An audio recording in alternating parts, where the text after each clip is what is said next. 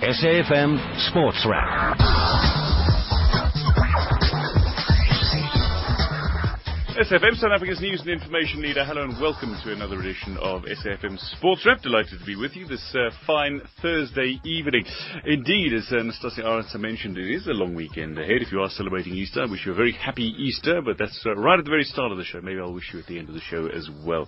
Plenty to talk about uh, because there is uh, lots of cricket underway. The fourth and final test against Australia is uh, going to be starting uh, tomorrow at the Wanderers in Johannesburg, so we'll be catching up on what's happening ahead of that fourth and final test from a Proteas perspective and indeed from an Australian perspective on tonight's show. We've got Stephen Cook, uh, former Protea, and indeed Geoff Lemon, a, uh, a man who has been uh, commentating with the SABC, but the ABC sports uh, commentator or cricket commentator specifically, Geoff Lemon's going to be on the show tonight.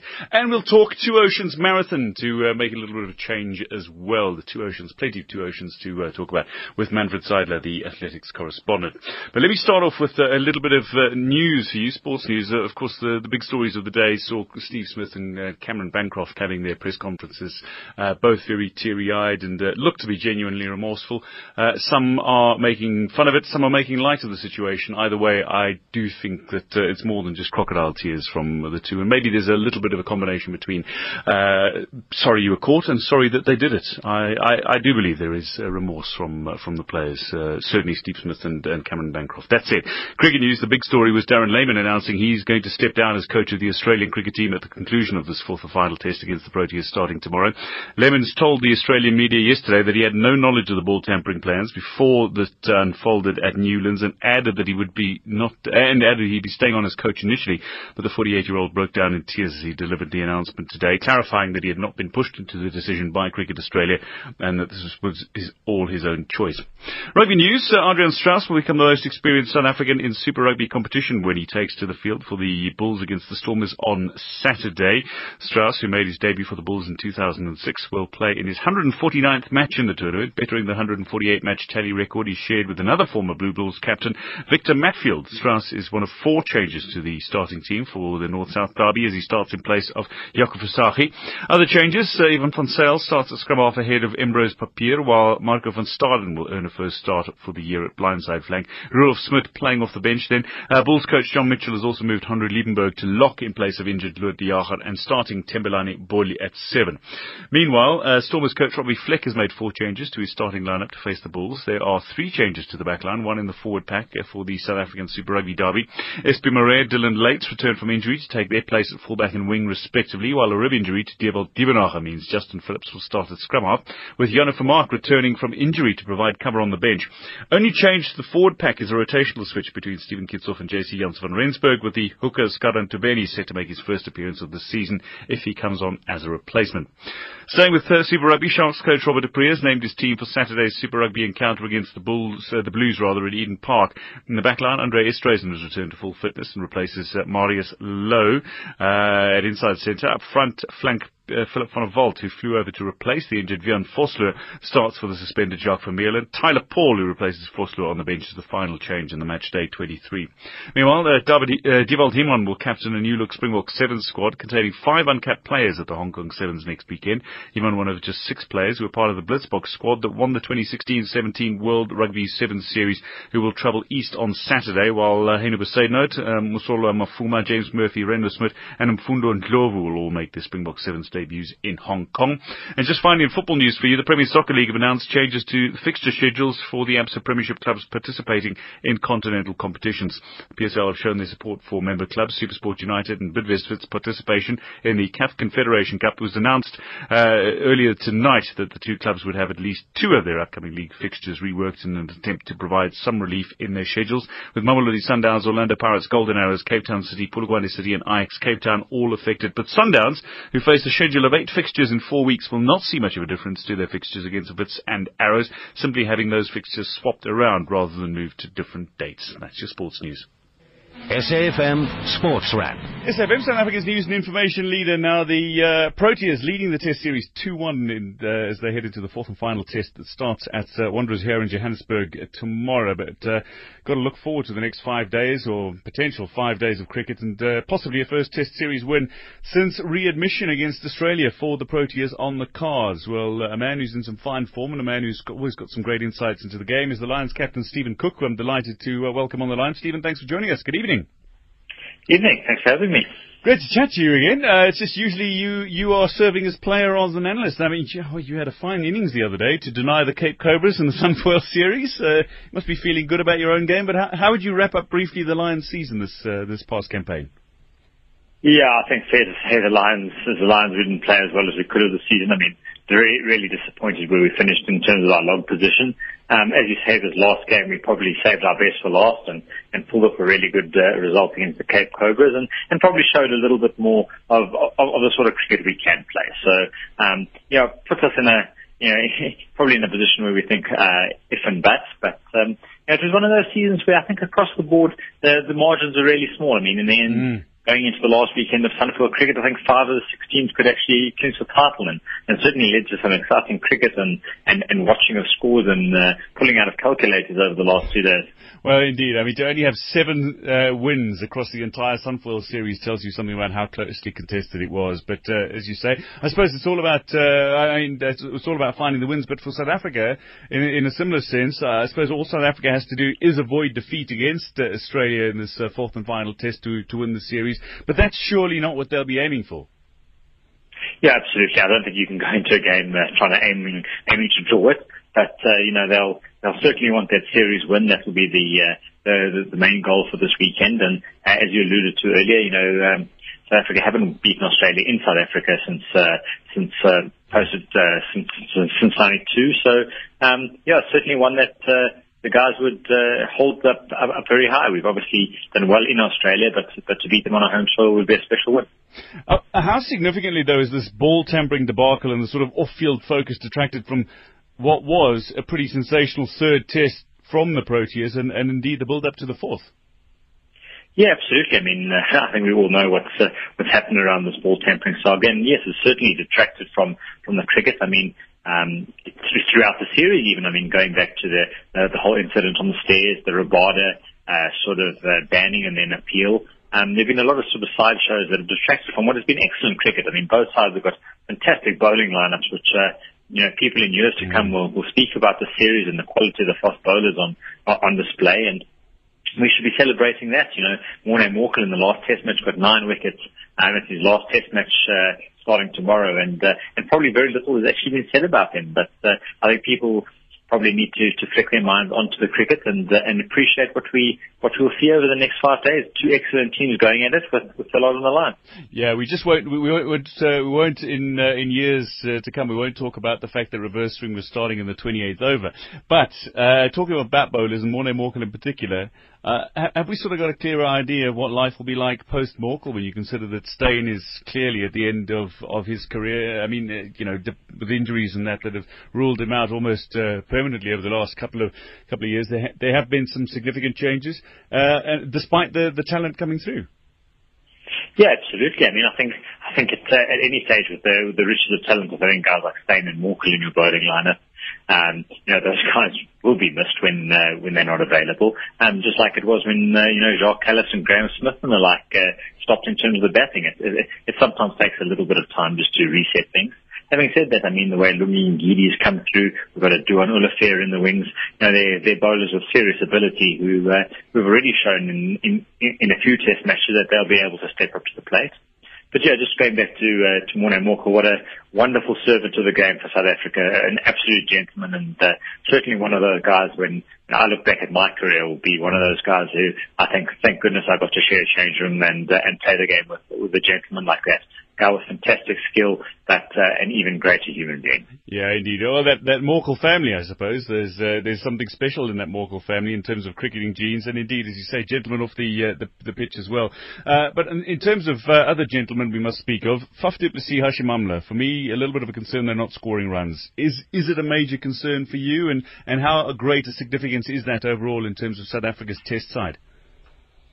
Yeah, I mean, I think at, at any stage in, uh, in any cricket team, it's very unlikely that all six of your, your frontline batters will all be, you know, performing brilliantly and, and putting big numbers on the board. There's always one or two guys who, who might be going through slightly leaner patches, and at the moment, maybe perhaps that that that mantle sits with Faf and uh, and Hashim. But they're both excellent players who uh, I've got no doubt uh, could uh, could easily turn it around in this Wanderers test. Um, I know both of them really like batting at the Wanderers and have good track records there, so I, I wouldn't be surprised if one of them uh, or both of them stick up their hands and, and score some serious runs for the side.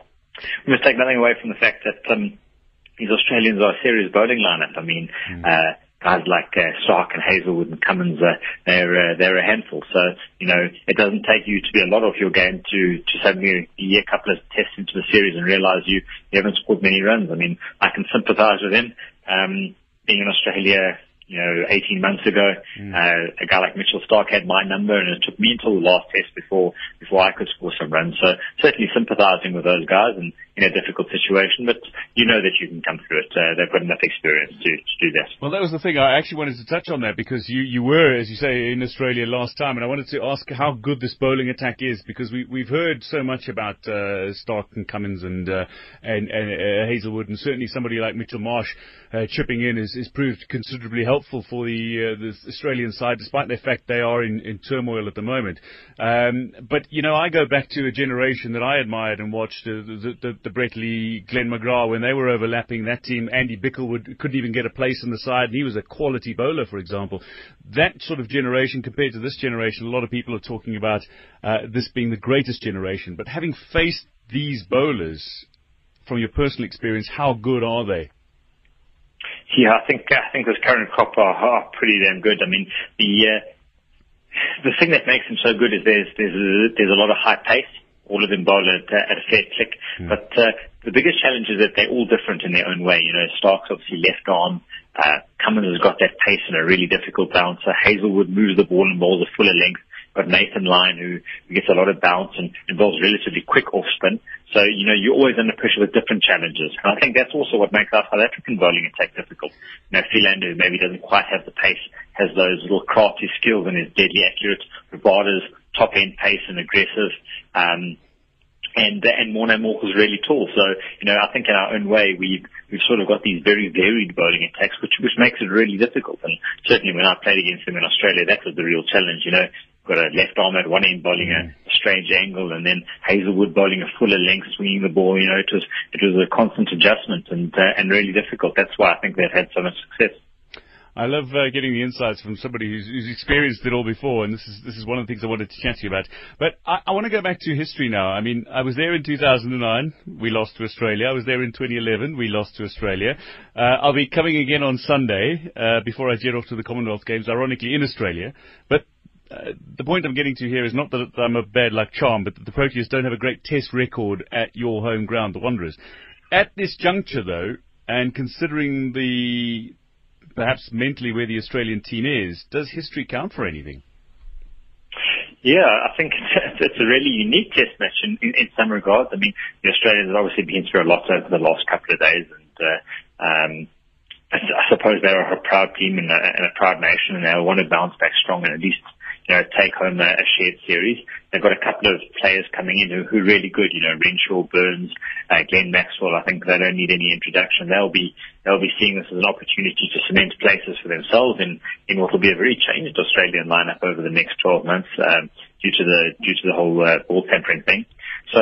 Um, yeah, uh, uh, and next with their bowling attack at the Wanderers, which we obviously know has a lot of pace and bounce, and uh, always makes for an exciting contest there at the Wanderers. Yeah, that's uh, that's the one thing about the Wanderers is uh, no matter who plays, they're winning in an exciting game. So yeah, it'll it'll it'll be it'll be a big challenge for our boys over the next few days. Um, but uh, but hopefully, uh, yeah, we can we can see it through. Yeah, I must say I love watching cricket at the Wanderers. Although, to be fair, I prefer watching one-day international cricket because I tend to be on the winning side as a proud South African a lot more often in the uh, the one-day games than some of the tests. That said, Stephen Cook, thanks so much for your insights and opinions tonight, and I, I hope you enjoy this uh, fourth and final test, and hopefully there's a series win for us to be had. Absolutely. Thank you. Pleasure. SAFM Sports Wrap. Well, we stay with cricket on SAFM and uh, from Stephen Cook talking about South Africa's uh, perspective leading up to this fourth and final test against Australia. Let's uh, get more of an Australian perspective, particularly in light of Darren Lehmann announcing that he's going to step down as Australian coach at the conclusion of this uh, final test against the Proteas that starts in Johannesburg tomorrow. On the line, we've got ABC uh, cricket commentator Geoff Lemon. Geoff, thanks for joining us. Good evening to you. Good evening to you.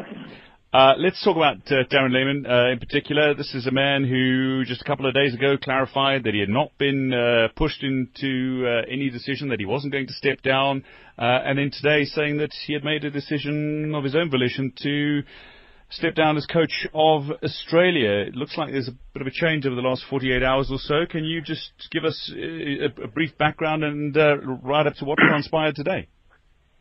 Yeah, look, I, I don't think he was pushed in the end because uh, Cricket Australia boss James Sutherland backed Darren Lehmann very strongly over the last few days uh, when he, Sutherland's done a few different press announcements and been asked about Lehmann.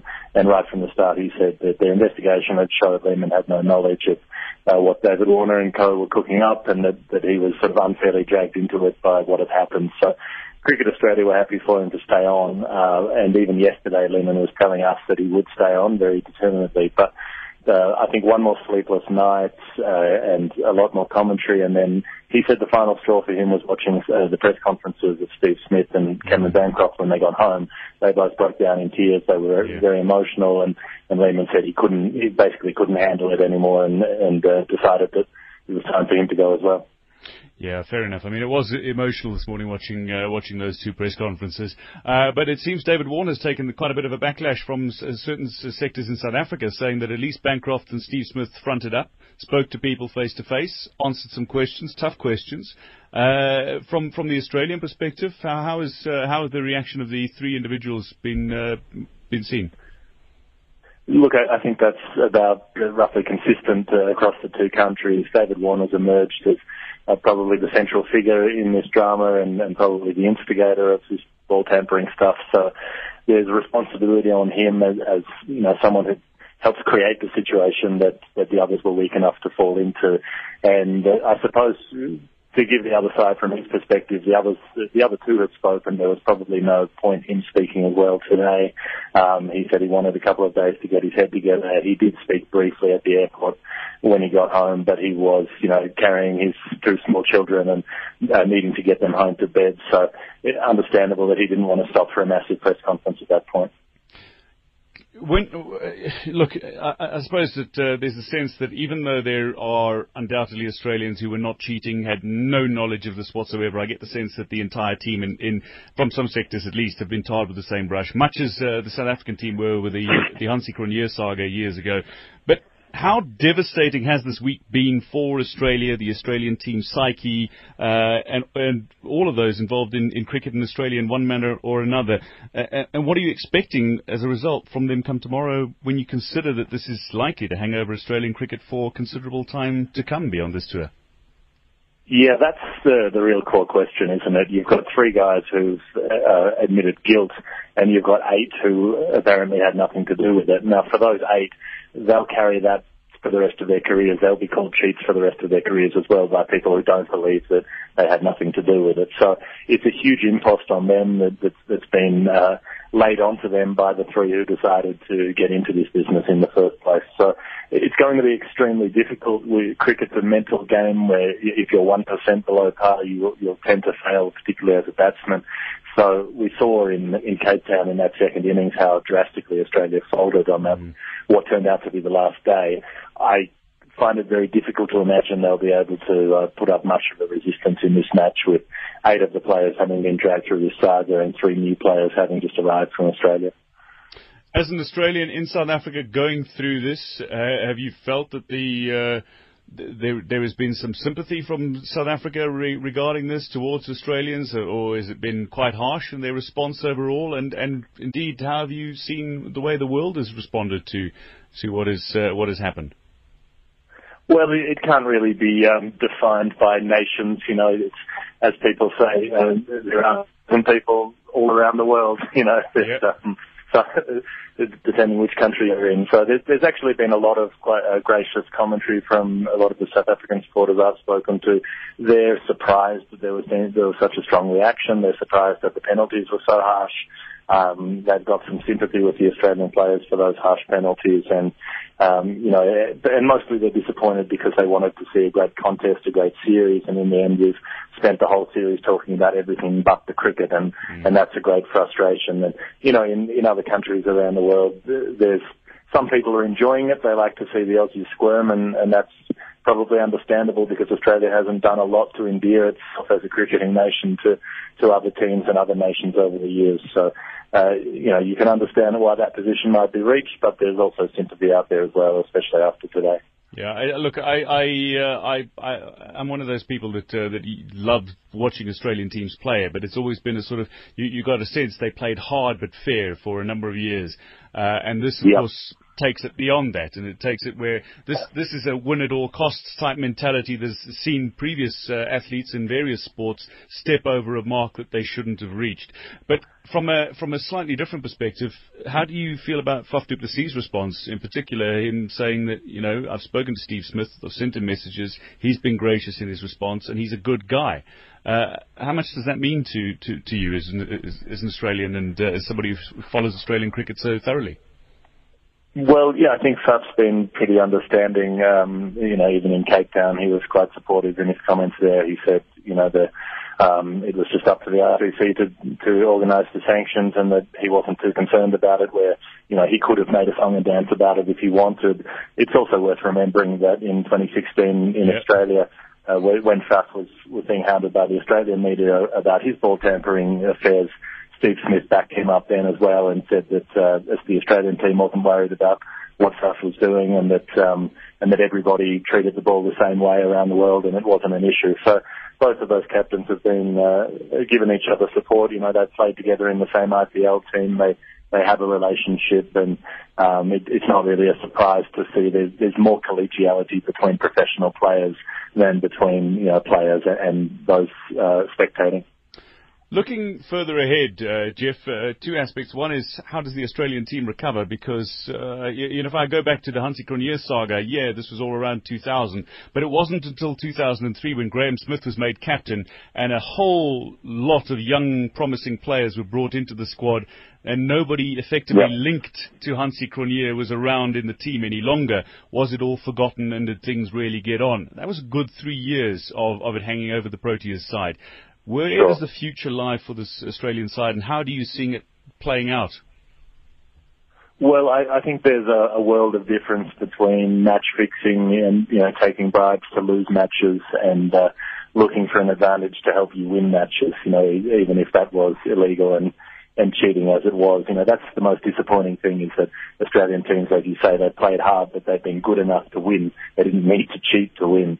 Um, so that's that's a disappointing aspect. But I think Australian cricket, the healing process should be quicker. They've got a good opportunity now once they finish this Test match. They're not playing any internationals until a one-day series mid-year in England. Um, they don't really have any high-profile uh, fixtures until the Test series in October or November, I think, against Pakistan. So they've got a good six months to sort of sit outside the public eye and not have too much attention. They can take their time to appoint a new coach. They can decide who that should be. They can uh, appoint new backroom staff. They can, um, you know, make it shown that they are changing that culture. And then when quite a new look Australian team fronts up for a, a test match in October in the Emirates, and then for the home summer, they won't be starting the test summer till December. So by that point, hopefully, all of this should seem a long time ago, and and hopefully there's a, a feeling of a fresh start at that stage. Fair enough. Well, uh, I don't think anybody looks back at uh, Waqar Younis, who's accused of the same thing. Michael Atherton, uh, he's now regarded as one of the greats and a great commentator of the game. He was found guilty of ball tampering, of course, and indeed, uh, I mean, Faf du Plessis and the Mintgate saga is still fresh in the memory for uh, for many. So I think the the, the players, I, I, hope, will get over this, and indeed, uh, I, I, hope it doesn't linger too long. But uh, I, I, sense that there has uh, been a significant damage to the psyche, and that uh, is, is is is a question. I suppose anybody's guess as to how they recover. That said, Geoff, thank you so much for your insights and opinions, and uh, go and enjoy what uh, we hope to be an exciting fourth and final test starting at the Wanderers tomorrow. SAFM Sports Wrap. SFM, South Africa's news and information leader. Let's talk athletics now.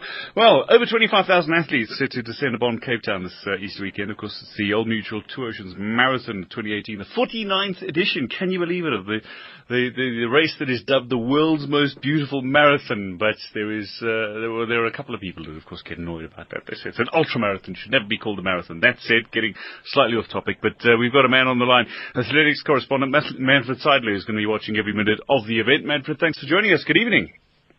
Good evening, Dwayne. And yes, it is correct. It is an ultra marathon. Get that correctly right there and then. Because a marathon is 42.195 kilometers. I know I'm being pedantic, but yeah. Yeah, yeah. Um, don't worry, we fall in the same camp on this uh, on this thing. If it's 56 kilometers, it's an ultra marathon. That's it. Some people feel that we're uh, going beyond fastidious uh, when it comes to pointing things like that out. That said, uh, on the point of uh, some people pointing things out, I mean, there have been some people that have suggested holding the, the Old Mutual Two Oceans Marathon at this time when it's so dry in Cape Town is irresponsible. But organisers saying there's going to be sort of negligible impact on the water consumption in particular. Can you sort of outline the eco plans? Yeah, absolutely. It's, quite ironic because I literally just spoke to one of the organisers about that a couple of minutes ago, and it's, it's quite intriguing what they've gone and done. So, no municipal water will be used at all um, from a drought point of view, um, which means they've made other provisions, provisions which I'll outline quickly. But they've also turned around and made a, a, a litter-free zone. You'll actually get fined if you litter, um, and and and runners will get disqualified. So they've taken it to, to another level, and I think it's it's way overdue. It's been high time, and obviously, I mean, if you have run this race and you see the aftermath of a race with uh, plastic sachets lying everywhere, it just really, really looks ugly. And it's not just the the the, the uh, Two Oceans Marathon. It's anyway, it's comrades. It's it's the Soweto Marathon. It doesn't matter where you go. The litter does become a problem, and, and runners need to start taking responsibility. So um, the, the, the Two Oceans Marathon has obviously taken a massive, uh, uh, a big step forward, and that A, you'll be disqualified if you litter. Um, inadvertent litter is one thing. It's, it's where you actually have your, and it's no longer water sachets. It'll be uh, the, the the sort of the paper cups that uh, that that the uh, Coca-Cola distilleries uh, uh, distributors supply. It'll be that. That's where you'll get your water in. Um, which obviously is a lot easier to clean up. But there are bins along the way. You throw them into the bins.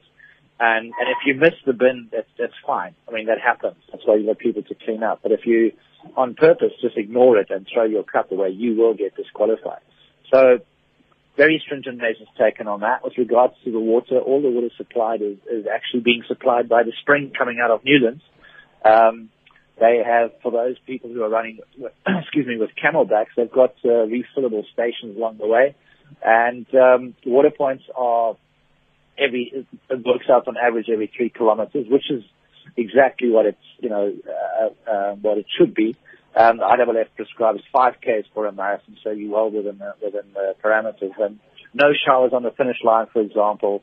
So, so yes, they've taken huge measures and huge steps to make sure that it's a very eco-friendly race. Okay. And yeah. Yeah, Manfred, time's running out, unfortunately. We've got about a minute 45 seconds to get through this, and I want to talk about a couple of the contenders, though. I mean, very thorough, but, uh, but a couple of the contenders, men's and women's races, highlight a couple of names that we should look out for. Sure. The women's race is just so deep. Charné Bosman, obviously one of them. Uh, last year's runner-up, Jenna Challenor, where people are talking about how great shape she is in. Uh, Alexandra Morozova, the comrades of the, the winner of the Comrades Marathon. There was big question marks whether she'd be legal to run because she's Russian. She has a clearance letter from the IAAF. She has to be one we look out for. Lindsey Scherf from the the USA, as is Renee Metivier, also from the USA. Very, very strong contenders, 232 and 227 marathon runners. Um, and one that I really, really am interested in the women's side is, is Gerda who has just been phenomenal in her training.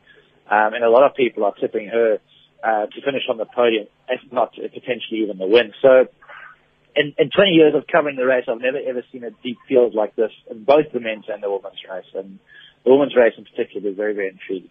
The men's is almost a repeat of what happened at the Comrades Marathon last year. You've got Gift Kelehe back there. You've got David Gatebe there. A former winner. Mike Fokoroni is also a former winner. Prodigal Khumalo is in there. Uh, Musa Mthembu, the, the winner of Comrades last year. And uh, Modibo Mamabolo, otherwise known as Ludwig Mamabolo, also in there. So it's almost a repeat of the Comrades. And that, that's going to be riveting both races. It's, it's going to be very difficult to put your head on the block and say who's going to win. Uh, after 20 years of covering this, though, uh, you'll have a pretty good idea come race day, because I know you like to look at the athletes as well ahead of their start. But uh, Manfred, unfortunately, time against us. But thanks so much for clarifying as well the eco impact of the uh, the race, and indeed enjoy Saturday's action. Will do. Thanks, Dwayne. That's Manfred. SAFM Sports Wrap. That's Manfred Seidler catching up uh, from uh, Cape Town. That's it. That's all we got time for tonight. Uh, we uh, encourage you to get in touch with us, SFM Radio, Facebook, Instagram, and Twitter. Now, stick around after the uh, news. Naledi Moleo, Griselda Dudumash are going to be up with the talk shop. Uh, and then, yeah, well, I suppose it's time for us to say goodbye. I'm out of here. I'm off to the Commonwealth Games. I will see you in a few weeks' time. I'll chat to you in a few weeks' time. From the team tonight, though, producer Luyoram Kalipi, sound engineer Phineas and Doba, me, Dwayne DeLocca. Have a lovely evening at, uh, yeah, cheers at 7 o'clock.